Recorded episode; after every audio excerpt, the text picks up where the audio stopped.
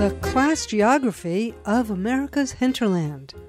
What has kind of produced these areas gets to another core of, of one of the book's arguments, which is this continual and continual kind of constant tendency toward crisis in a capitalist economy. And the fact that crisis doesn't just kind of happen in general to the whole economy. It's um, applied unevenly at the at the level of geography. So some areas experience it in wildly different ways, and many areas don't actually recover. So we talk about there being a recovery from the last uh, crisis. You know, now saying last crisis, you know, I'm referring to 2008, not the most recent one uh, this year, but we talk about a general kind of economic recovery from that crisis, but in, in reality, many areas never recovered from that crisis. And in fact, many areas never even recovered from previous crises uh, that had preceded that one. That's Phillip A. Neel. We spend the hour with him talking about his book, Hinterland America's New Landscape of Class and Conflict. It's out from the University of Chicago Press.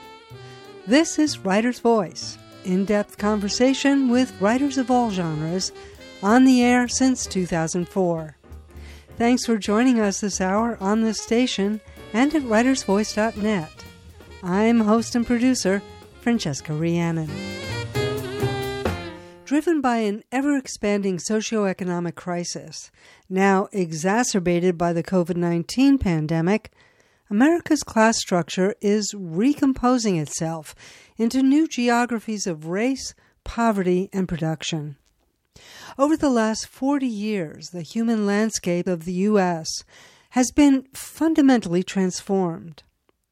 This metamorphosis is partially visible in the ascendance of glittering coastal hubs for finance, infotech, and the so called creative class. But that's only the tip of an economic iceberg, the bulk of which lies in the darkness of the declining heartland or on the dimly lit fringe of sprawling cities. This is America's hinterland, populated by towering grain threshers and hunched farm workers, where laborers drawn from every corner of the world crowd into factories and fulfillment centers. Urgent and unsparing, Phillip Neel's book, Hinterland, is a guidebook to America's new heart of darkness. His book tells the intimate story of a life lived within America's hinterland. Phillip Neel, welcome to Writer's Voice. This book, Hinterland America's New Landscape of Class and Conflict, a very, very interesting and exciting read for me. I want to ask you well, first of all, you come out of a kind of a Marxist tradition, is that right? Uh, yeah, uh, the book is sort of framed within a Marxist analytic framework, especially when it comes to the notion of like class that I'm using, for example. So, hinterland, what is the hinterland that you talk about? And you actually divide it into near and far. So, talk about that definition and those that division. So, basically, the hinterland is kind of what we don't talk about when we talk about cities um, or the, the landscape of, of production in a country like the US. In the last 20 years, especially kind of when I was entering the workforce, maybe first in um, the like late 2000s, early 2010s, when I was graduating from college or when I was working while I was in college, at those times, what a lot of people talked about was the creative class and these concentrations of kind of creative work, tech work. When you look into the literature on it, it also includes just kind of general things called producer services. So that's like legal services. It's all kinds of coordination work that kind of happens at like the headquarters of large companies, um, administrative stuff. And that creates these kind of agglomerations in these central cities at, at the time um, that were really kind of booming. This was the first big wave of maybe not the first, but like the first kind of generalized a wave generalized across almost all American cities uh, or large cities, where you had a lot of people kind of resettling in the uh, what had been like the inner city, except for in like some specific places that didn't happen, or it happened in a limited way, or it happened late. That was the general kind of trend, and people were kind of talking about it as if it was driven by by this thing they called the creative class, and it's kind of you know artists and um, students, and just this kind of general kind of mishmash of of uh, often very vaguely defined types of work. But you know, like if you're like social media manager at some corporation or something, you'd also technically be within this creative class kind of designation. Uh, but it was a way to kind of talk about what was going on in the city at the time. What it didn't do, though, is it really didn't talk about what was going on elsewhere. So I was hearing this kind of when I was entering the job market in rural uh, the rural U.S. in like small cities or in places that weren't even cities at all, basically like small towns, small cities, maybe at most like thirty thousand people. And I was kind of wondering what's going on in those those places. And then when I moved into the uh, the first kind of Amer- big American cities that I moved into was I tried to go to LA and I ended up actually moving to uh, Seattle, which was cheaper at the time. And the first thing that I noticed when I moved to Seattle was that the city really didn't look kind of like I had imagined it to look. Uh, like when I got here, the the cheapest place I could stay was out in um, the suburbs, and the suburbs were not the normal kind of picture of suburbs that you would have in kind of the American imaginary. The suburbs were, even at that time, and more so today in Seattle, were kind of had become these places for of hyper diverse kind of working class settlements. Uh, a lot of foreign born population was there. They were much poorer at that time, and especially today than the um, neighboring city was. And I didn't quite realize it at the time, but it was also that there was this whole economic basis for that. There was this whole boom in, in logistics and warehousing and uh, transportation and uh, light forms of manufacturing and processing and all kinds of stuff was really going on. And this wasn't something that had been um, talked about. So the hinterland, to kind of return to the uh, original question, the, the hinterland is basically all of those sort of spaces that are outside that kind of creative class bubble of when we talk about American cities and we talk about the economies of American cities. It's saying what's really going on outside of that. So what's going on in, in the rural U.S., what's going on in the um, peri-urban kind of areas, which I think is a better term than um, suburbs a lot of the time because it doesn't carry that the weird connotations that suburbs have culturally in the U.S. Um, I divide it into near hinterland and far hinterland, and the idea here of hinterland of uh, they're hinterlands of cities, but it's also a hinterland of, of capital itself in many ways. Like where is kind of investment happening and, and why, and where is it kind of concentrated? Um, how do we kind of perceive that and what's the kind of reality behind it. The far hinterland is what we would more or less think of as rural, but in reality, because it's defined relative to kind of capital investment, it also includes places that have uh, been kind of abandoned by capital. So it includes urban areas that have been uh, abandoned that were never uh, strongly attempted to be revived, or maybe like a small portions of them have been revived, um, but then surrounding that is is a full kind of rust belt city. Um, but then it also includes like the majority of it would be what we would think of as, as kind of classically rural areas. Interestingly, there's a lot of shared issues between those two um, two kind of faces of the far hinterland. Even in the case of a city like Detroit, slowly appearing more and more rural, with like fields opening up in the city as demolitions outpace outpace new construction. So in these areas of kind of abandonment, like where there's a general abandonment, what what is the actual economic character of these areas? The far hinterland is kind of de- defined by, on the one hand, that abandonment. On the other hand, like what does actually go on there? Usually, a much larger proportion of weird, informal gray market and black market uh, activities to basically sustain people. And that's as true again in like where we would normally perceive like the drug trade happening um, in this kind of classical way in, like a rust belt american city or something. But if you actually you know look at the statistics it's, it's going to be equally true in um, i think it's better known now with like the, the shape of the opiate crisis in the us but it's going to be equally true in, in like these far kind of rural areas. Um, and then in both places it's kind of blown up and exaggerated uh, in, in very similar ways if you've just joined Writer's Voice, we're talking with writer and geographer Phillip Neel about his book Hinterland America's New Landscape of Class and Conflict. It reminds me of what also other people have talked of as sacrifice zones, uh, which can be urban, such as, as you mentioned, Detroit or Camden, New Jersey, for example. And of course, in the hinterland, as you say, and in the rural areas. Uh, you were going to be talking about the economy of, of this, uh, also talk about the roots of the economic situation in this area.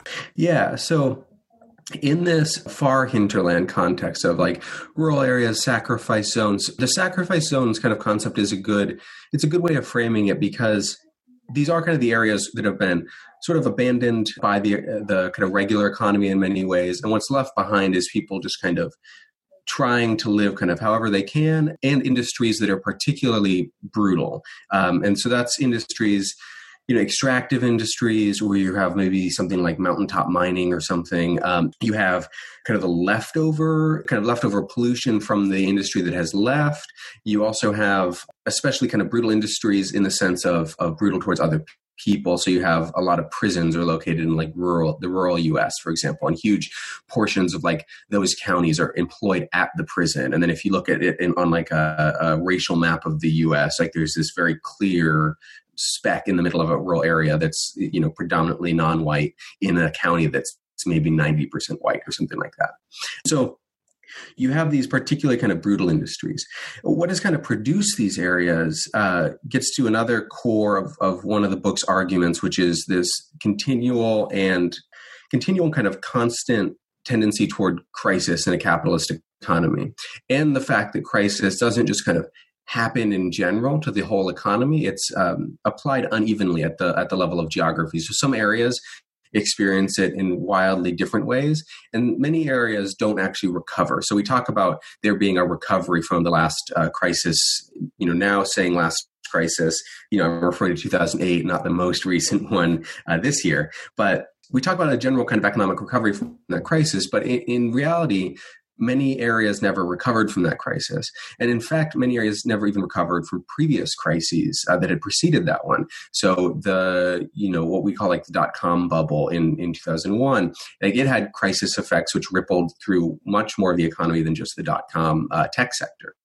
Similarly, you know, about every decade or so, you have some sort of kind of recessionary crisis, and you've had several that are larger than others. And then you've had a few crises that have been specific to like the far hinterland, like you had, you know, a farm crisis, and you had a timber crisis, and you had, um, uh, you know, even even before that, you had a series of kind of boom bust cycles in those industries. But these kind of final crises for a lot of these places were where you had kind of the nail was put in the coffin of their kind of respective industries, whether it be like timber or farming or whatever. And the remainder, you know, what what remained after that was was a very small amount of production uh, compared to what had existed before, and usually greater levels of concentration of monopolization in terms of like land ownership.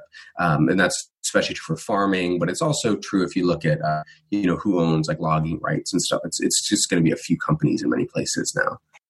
And you link this with the rise of a resurgent far right in rural and ex urban America. I mean, we've certainly seen that under Trump.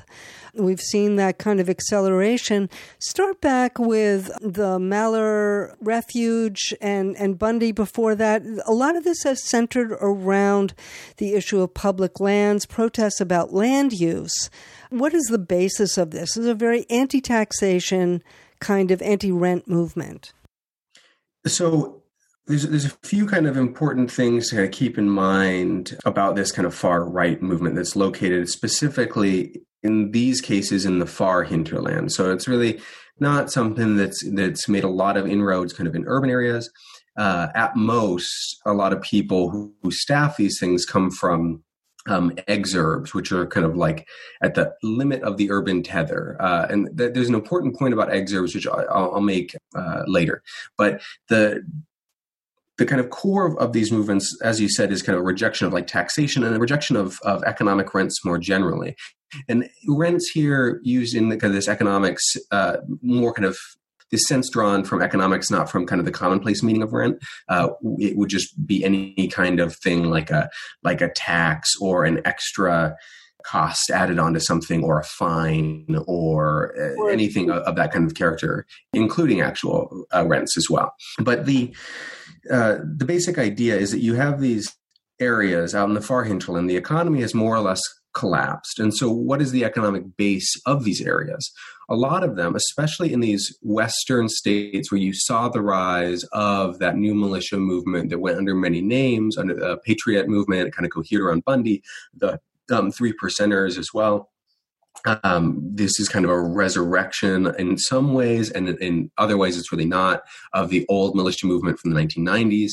But basically, what coheres this far right militia movement is this rejection of what they perceive to be uh, rents drawn primarily by the federal government and their support for local largely small scale or like mid mid size capitalists in the sense of uh, people who actually own whatever remains of the productive apparatus in those areas whether that be like ranchers or uh, people who own remaining mills or mines. Um, in the case of uh, one of the confrontations outside Grants Pass in Oregon, uh, where the militia people came in to defend some uh, small-ish holder of a of a mine uh, who was, I think, getting getting uh, in trouble with the BLM because they hadn't paid like a mineral a mineral tax or something like that.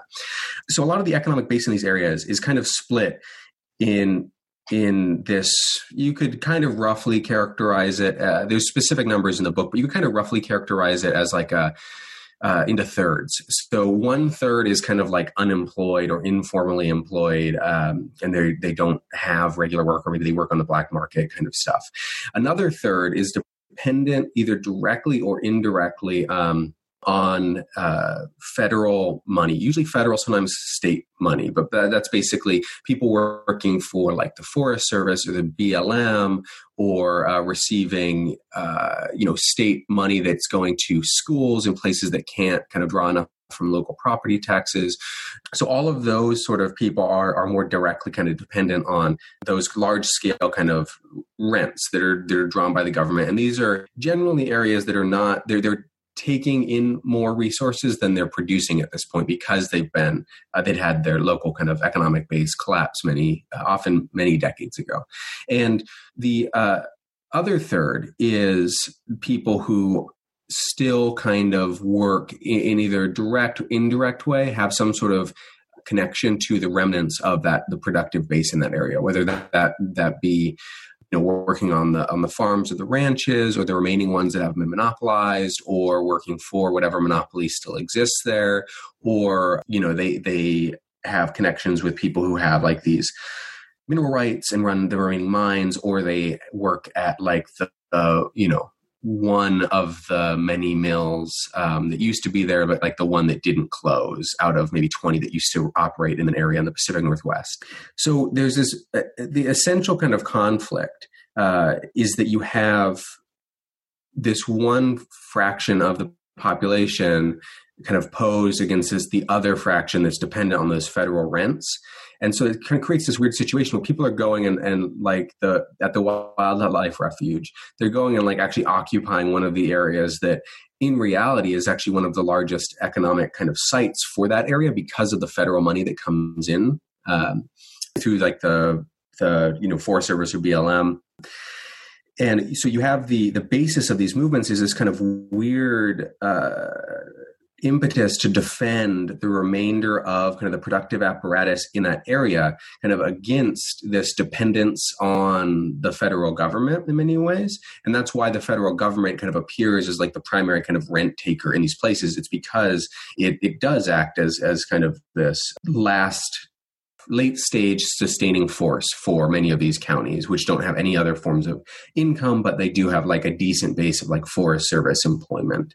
Um, so you have this conflict that kind of forms where people go and defend the remainder of the economic base that does exist against this kind of perception of like a predatory state, whether or not you know that's true. In many cases, it, it is true, but not necessarily in the way that they perceive it to be. Like in these these in these instances, there are very onerous rents that do get um, charged in many of these places, um, but they generally, you know, the thing is they're usually attacking kind of in this weird way people like employed by the Forest Service or the BLM or something like that, and then they're protesting not the more general kind of rents that might be applied by the state in these areas, such as like fines that police are handing out, or uh, state troopers pulling people over, or people getting busted for uh, growing weed, or things like that, they're protesting things like mineral licenses or land uh, taxes that have to be paid specifically by this these small capitalists. And so that's where really where they kind of cohere around these small holders in these areas,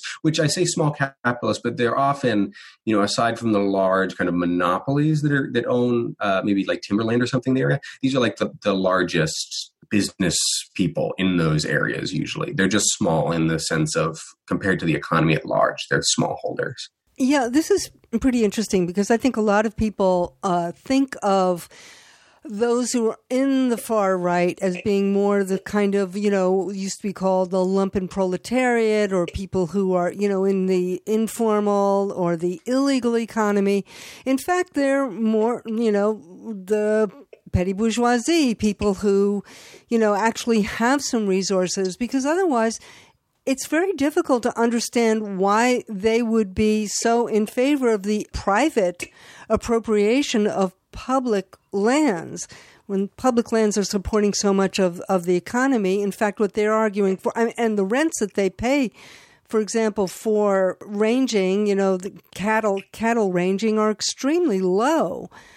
But what they're against is regulation. They're against government, and they, ironically, you say in this book, Phillip Neel, in Hinterland that they have uh, been more or less successful in many places in supplanting the government and kind of taking over community functions. And this was quite frightening. I wonder if you could talk about that.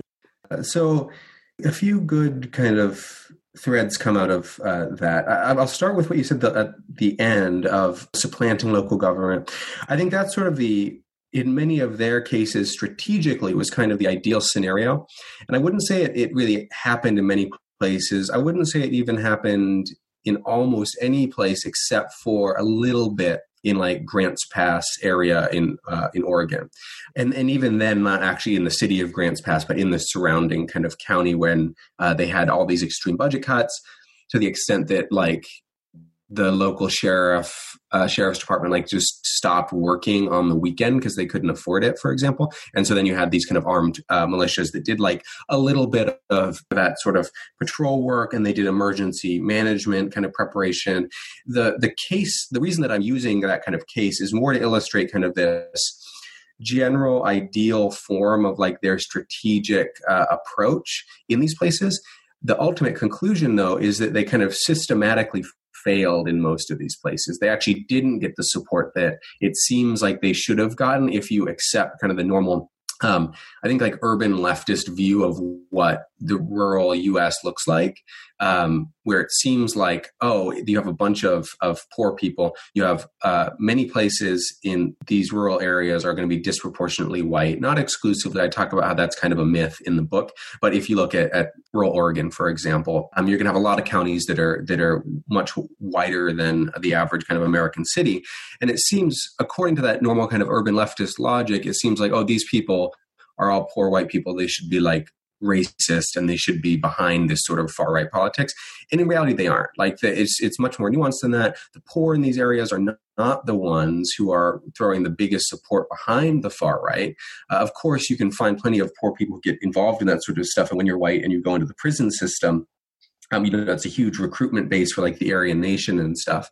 But the general kind of attitude of of most people kind of on the ground in the the lower class in the rural areas is, is very similar to elsewhere. It's, you know, don't vote for either party, just general kind of non-voting, non-voting, a general kind of political nihilism, a, a, general non-engagement with politics in many senses. And then when there is some engagement, like it's kind of messy and it gives a perception that people might be uh, uh, farther to the right than they are because they don't necessarily kn- know how to speak of politics very well. But when you actually talk uh, to them face to face about what they want, like as in anywhere else in, in the US, people will essentially be you know espousing elements of what almost seemed like a clear socialist or communist politics but of course in the US context couldn't take that name uh, for people who who maybe have very little like uh, uh, political you know training in terms of of how you speak of things and have been told that those are very bad things. So who is really supporting these movements? So this gets to um, that first part of the question that you asked. The reality is that a lot of the most avid support, um, of course, it comes from these smallholders themselves, like the Bundys, who are this large landholding family. It's interesting because people from um, the cities look at this and they say, "Oh, that's like the white working class that's supporting that," and it's a joke. it's really like like they're working class in the same sense that like someone who owns like eight different like apartment buildings or something in in any uh, big American city is like working class. Like they're they're very much just like large landholders, you know. But they culturally they do these certain things which signify like a, a, working class identity. It's in the same way that like pop country kind of signifies a working class identity, even though the stuff that it's uh, maybe singing about today compared to what country music would sing about back in the 70s is like super mild and has nothing to do with like a you know working class life.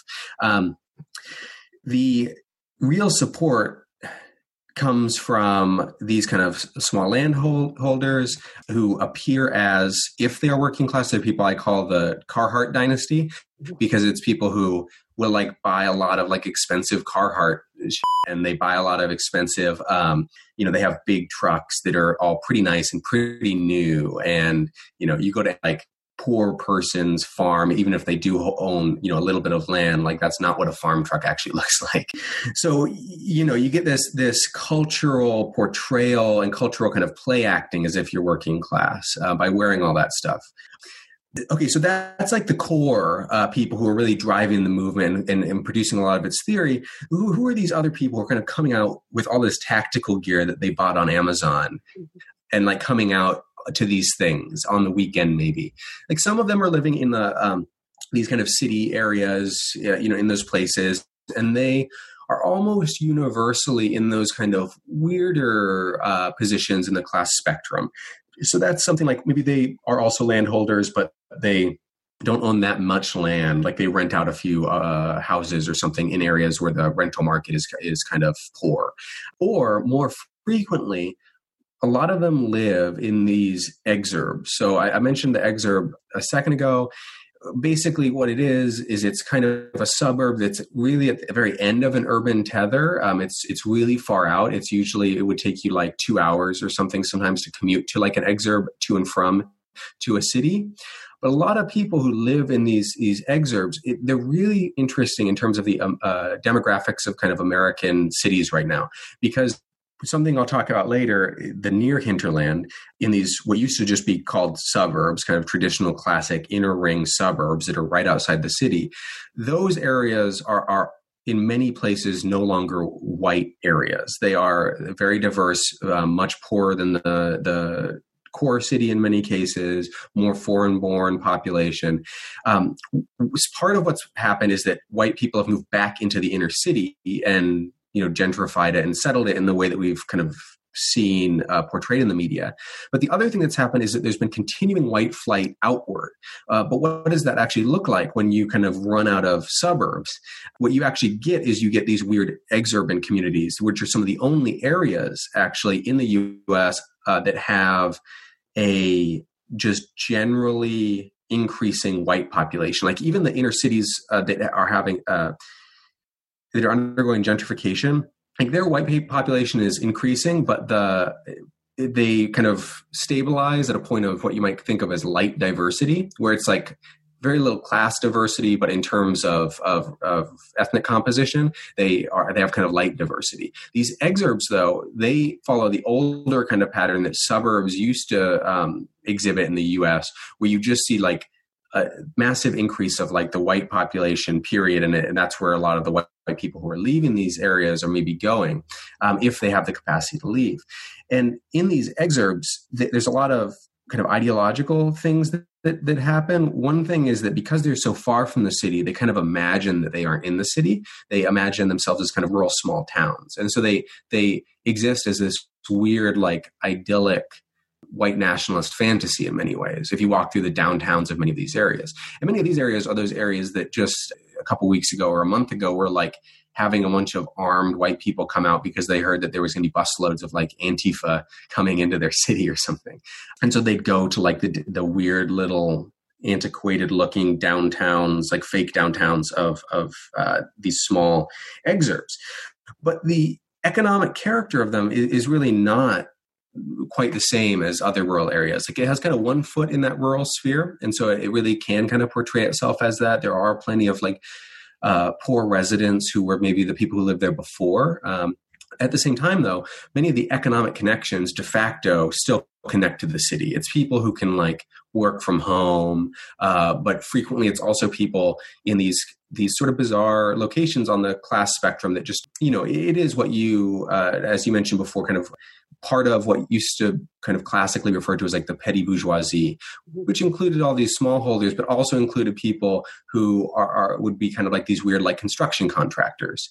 A lot of police officers who work in especially these inner ring suburb police departments.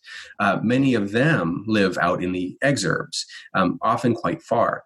So you have these exurban areas that are actually tasked in many ways with a kind of policing the new zones of poverty in the city, um, which are suburban, and at the same time they have this economic connection to the city um, and to the like real estate bubble and to uh, the construction of new corporate headquarters because they're driving into the city to like oversee their work their employees because there's some sort of you know a construction contractor.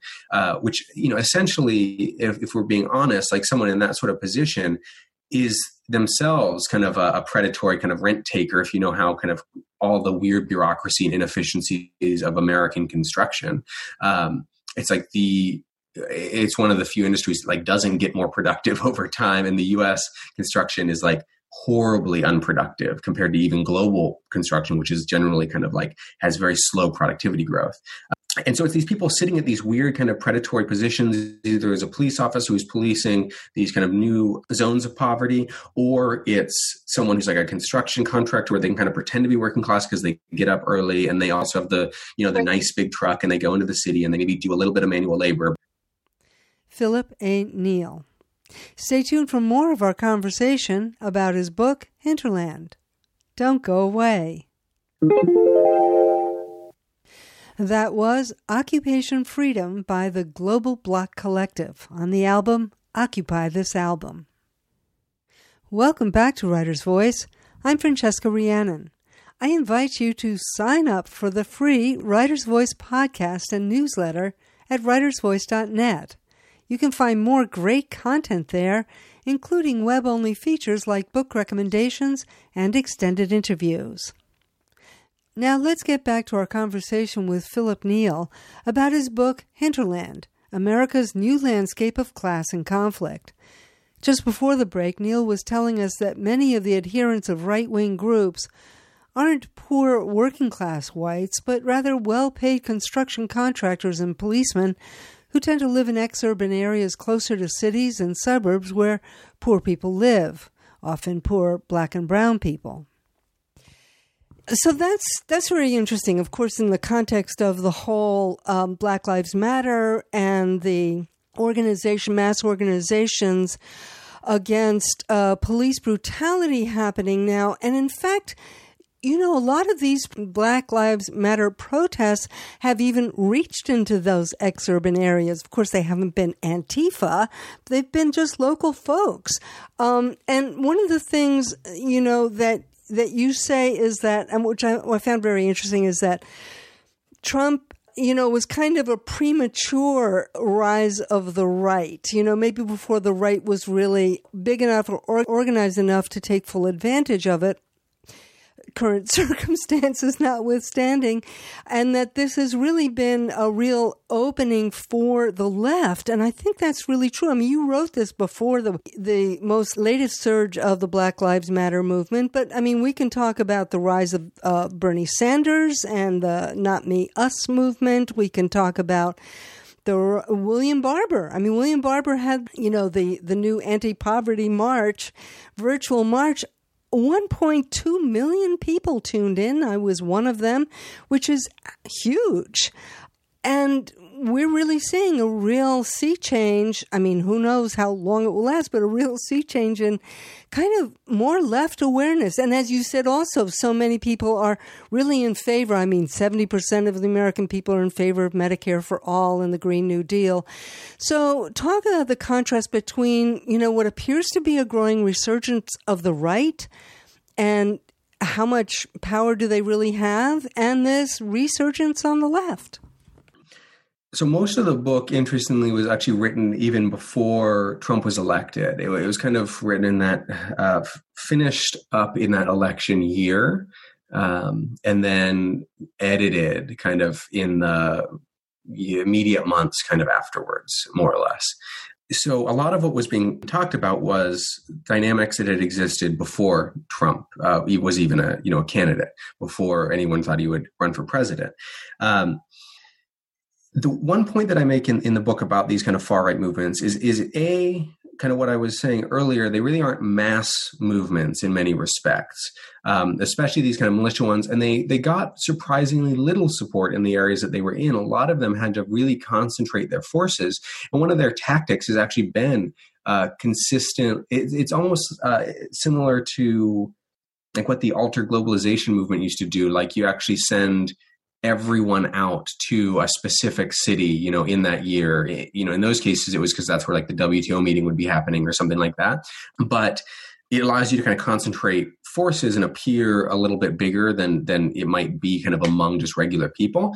And the far right has been kind of doing something like this, where most of their events are events like that, where you everyone goes to one city or what or whatever, um, and they're usually all wealthy enough to you know buy a plane ticket or drive there or, or whatever, and it's not that much of a um, it's not a real representation of kind of mass support, but it does get a lot of people kind of in certain events. Even those have kind of degenerated over time. And interestingly, they've actually become, although they have in many ways become more noticed because of the level of like spectacular violence that far right people perform against, uh, especially when there's like an active left wing movement.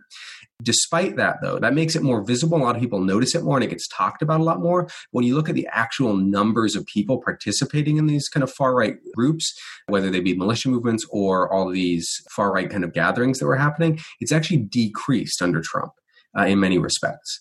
Now, how do you measure that? It's like a little complicated. So there have certainly been like big kind of events, but a lot of you know that that big kind of push into like the alt right. It had its kind of peak and then it sort of collapsed. A lot of the militia movement stuff, it hasn't dissolved. They're still there. They're still involved in all this stuff, but it also kind of reached a certain peak. And this actually follows a pretty classic trajectory within American right wing politics, where because they take the federal government as such a key point of opposition, especially for the movements that actually do cohere. Like the, the small number of regular people who go and are sympathetic to this stuff are largely these movements when they they uh, go against like you know taxation and the U.S. federal government and uh, all of that stuff. Those movements tend to get largest under Democratic administrations or under kind of middling uh, center uh, Republican administrations, which we probably won't have anymore. But they tend to get the largest under Democratic administrations because it creates a very kind of easy uh, narrative for them. It creates a very clear kind of process of antagonism. And they don't have any kind of level of, of state power in those. Um, uh, in those administrations because they don't they aren't incorporated into the patronage structure of the Democratic Party. Uh, people forget, but like the one reason that Democrats don't frequently get elected in US rural areas is not because people don't like their other politics. It's frequently because Democrats simply don't have a rural policy. Um, in fact, Obama did the best uh, in terms of recent uh, Democratic elections in rural counties um, in the US, including in like my home county in northernmost California, actually won the county, which then went for Trump later but it's because Obama was like one of the few uh, Democrats who even posed any kind of like rural policy, and people just kind of you know saw that he had some sort of rural policy, and that tended to turn those counties kind of in favor. Uh, but the, generally, the Republican patronage structure is much more solid in these rural areas. And so that means that when you do have a Republican um, administration, that patronage structure is, is working to kind of funnel some of that right wing activity into formal politics in a way that makes formal politics, yes, more right wing, but it also kind of uh, tends to make the far right politics uh, that does exist uh, a little bit weakened on in kind of the at the level of like mass politics.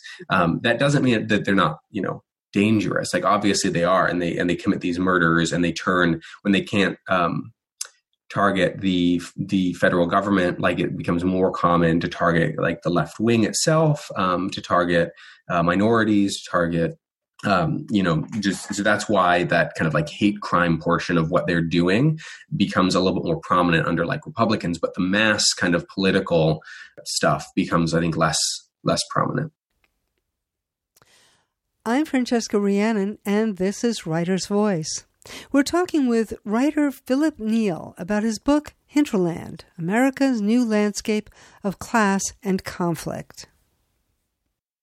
So, do you see an opening then? I mean, you know, just in light of the Black Lives Matter movement, which I actually think is about it's about racial justice, but it's about more than that. I, I, I kind of feel like um, it's uh, an expression in its diversity of people, you know, have had a few months to stay at home and think things through and uh, be completely forgotten by the federal government and the ruling elites. And that it's an expression of more than anger at anti black police brutality it's a kind of solidarity movement that I find quite heartening, and I, I wonder, you know, and that the solidarity is is an expression of of in some way people saying we're all in this together and we need to fight for justice. Uh, do you feel like that's too optimistic, or what's your sense on this? What's your take? Well, I think that the, the movement has been really fascinating for a lot of reasons, and one of the reasons is kind of these all of these confluence of of conditions that kind of made it um, look like it did. Like the you know the fact that there was a pandemic um, the the fact that it was kind of in some ways a repetition of of the first black lives matter sequence but it was so much more generalized. The fact that it was also focused in beginning in Minneapolis, and then some of the cities that it spread to the first were also kind of interesting, like which cities and why, because it wasn't necessarily um, like it kind of spread everywhere at, at, a certain point but you would you would imagine that it might spread to certain of the kind of classical like the classic kind of old like northeastern like democratic kind of cities that have uh, large levels of segregation still and, and, that sort of thing. But actually, it spread the fastest in in places that were not of that kind of character.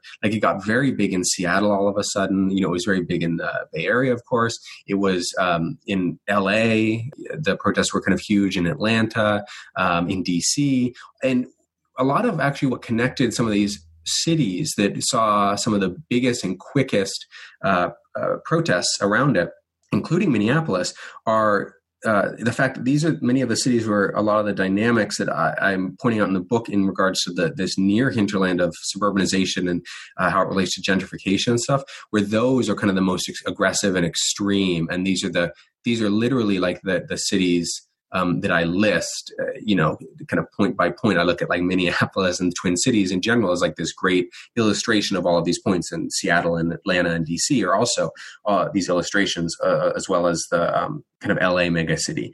And so that kind of gave this really interesting character to this round of, of the movement, where it didn't just start like, you know, the uprising in Ferguson happens in a suburb, which I think people often today don't don't even haven't quite registered the, the fact that that was a suburb, um, and that that gave that struggle all kinds of vitality that it might not otherwise have have, have had. Which you know I write about why that is um, in in the book, but part of it is is you don't have as nearly as large of a police force. You have an administration that's uh, very predatory on the population, which triggers the um, the uprising in the first place um, because the tax base has has collapsed. And then you also have uh, the lack of a Democratic Party apparatus to help stifle the protests and and uh, guide them into more you know, uh, mild, peaceful, electoral kind of uh, directions, uh, and that's usually what what happens if you compare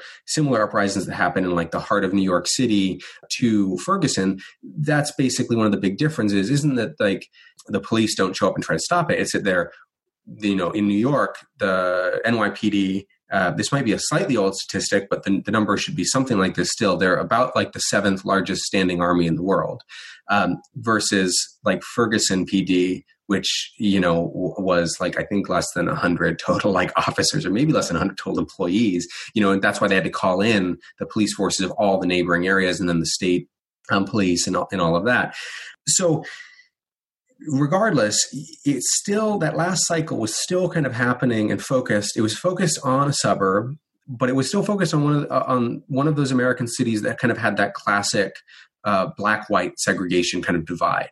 Uh, Minneapolis is very different, you know, in many ways. It, it represents kind of what most American cities um, outside of a few specific kind of uh, Rust Belt areas are, trending toward over time, which is that you still do have, uh, you know, segregation. And you still do have kind of harsh divides in those areas, uh, but it tends to follow slightly different kind of logic where you see a, a split between like light diversity in the old inner city, which has now been gentrified. And then on the other side, you have high diversity areas where you don't necessarily always have a lot of strict exclusion about like this is a predominantly Hispanic neighborhood in census data, and this is a predominantly black neighborhood. It's more that there's like a lot of intermixing in these high diversity areas. So you have hyper diverse like school districts with like so many languages spoken in some of these cities. It is actually like legitimately difficult um, to even like administer that school district because you have like upwards of like 90 languages spoken, uh, you know, something uh, along those lines, which is actually what it looks like in suburban Seattle. And Minneapolis is, is very similar in, in many ways. Uh, and that's why that early kind of wave of the rebellion, uh, like certainly it's, it's a continuation of the Black Lives Matter kind of sequence from uh, 2014 um, and the subsequent protests. Um, at the same time, the participation in these cities, like I, I, you know, I've been at those. I went to those protests back in, in 2014, 2015, uh, and kind of the follow up. Um, the participation has been huge. And in many of these, especially early cities that had the first kind of sequence of, of protests and joined in, it's been very, very young and very, very diverse by comparison. Um, and the participation, in many cases, you know, one of my theories of why it, it got as big as it did at the very beginning uh, was kind of that a lot of the people who come in to to do the soft containment of these sort of protests uh, were staying home because of the virus. Uh, like the formal kind of activist organizations and the formal uh, democratic kind of union wing of people who come and do peace policing at the protests for the first weekend i think a lot of those people actually like stayed home and it was just a lot of radical zoomers uh, hyper diverse going out and uh, triggering that whole wave that spread to all of these cities in that first week where you know uh, you had immense, not only immense crowds, but like the the level of radical action that was just kind of the default chosen by those crowds was so much higher than had existed in previous kind of sequences. It would it used to take a, a while in these protests to like get to looting for example. Um, and this one just kind of started there. I think that, le- that level of mass popular consciousness of what is what forms of of just militant violence against you know the powers uh, of the state and of the large companies in these areas just started at such a higher level than it has uh, previously. I'm Francesca Rheannon, and this is Writer's Voice. We're talking with writer Phillip Neel about his book, Hinterland. Actually, I've heard that Minneapolis is a very segregated city, um, and uh, also that a lot of the organizing for these protests has been going on for a long time, and that's why people have, uh, you know, why why demands that are pretty sophisticated, like defund the police, you know, came up early. I, I think you know what has struck me is how many people who never really thought about these things. I mean, just look at the uh, uh, the statistics about whites thinking about whether police brutality is higher against black people. I mean, there's been a huge shift in the in the awareness of that, and even in the willingness to to look to, to even think about defund the police or abolition of prisons. I mean, these this is something that's been going on for a while in terms of organizing, but the mass consciousness of it and ad- adoption of it I think is quite a, a larger and interesting social phenomenon. And I just wonder if you feel that the left finally has some answers that are really resonating among the population in general. Yeah, I mean, I think that the um, in general, there's been a lot of things that have kind of contributed to forcing people to kind of look to think about just politics in general, whereas in the US that's maybe not like as as common a thing for many people. Like, but in the condition of like pandemic and quarantine and then everything going on and having to kind of take a side and having time to not be at work and to actually like, you know, read or you know watch the, uh, what's actually going on on live streams or to go out yourself and participate in it i mean that's clearly kind of triggered this um, very rapid kind of signal of a change in public consciousness. At the same time, I think that the, the again the general level of like the average young person in the U.S. is so much better uh, educated about this this stuff compared to older generations for a lot of different reasons but one reason is that it's so salient you know it's so on the surface if you grow up knowing that like climate change is a thing for example um, and seeing all these police murders on tv you know and then questioning you know why that is kind of in those early stages of, of life and then having to go into the job market and ask those questions about economic crisis and, and all of that i think it's produced just much, much farther left starting point for a lot of people. And a lot of those consciousness changes that are happening are kind of trickling up in many ways, I think, from that that kind of mass agitation on the part of um, young people. Um, oh, I did want to clarify though. I'm not saying that uh, Minneapolis and other cities are not segregated. It, it's that they have a changing character of segregation where when you look at it kind of over time, what most US cities are doing is you actually have hardening um, segregation of many black neighborhoods in um, in cities. It's actually increased over time. Um, but then in certain cities, especially outside of the Rust Belt, uh, you have this additional level of segregation that occurs where you have light diversity areas and high diversity areas, and it's still very much a, a segregation line. Um, it, it's just not necessarily the segregation line that we uh, used to look for. But there's a lot of work by uh, American geographers kind of talking about, you know, exactly what these kind of things look like. And in some cities, like in Seattle, it, it really is a pretty strong light diversity, high diversity, and that's kind of the segregation line. It, you know, it correlates to kind of class and um, poverty and income levels and stuff like that as well. But then in other cities, like in Minneapolis, you have some of the holdover uh, patterns of the older segregation um, that haven't been uh, gentrified away or whatever. Um, and then on top of that, you have this this new type of segregation that's forming in American cities between that light diversity wealthy area and the, the high diversity uh, poorer area.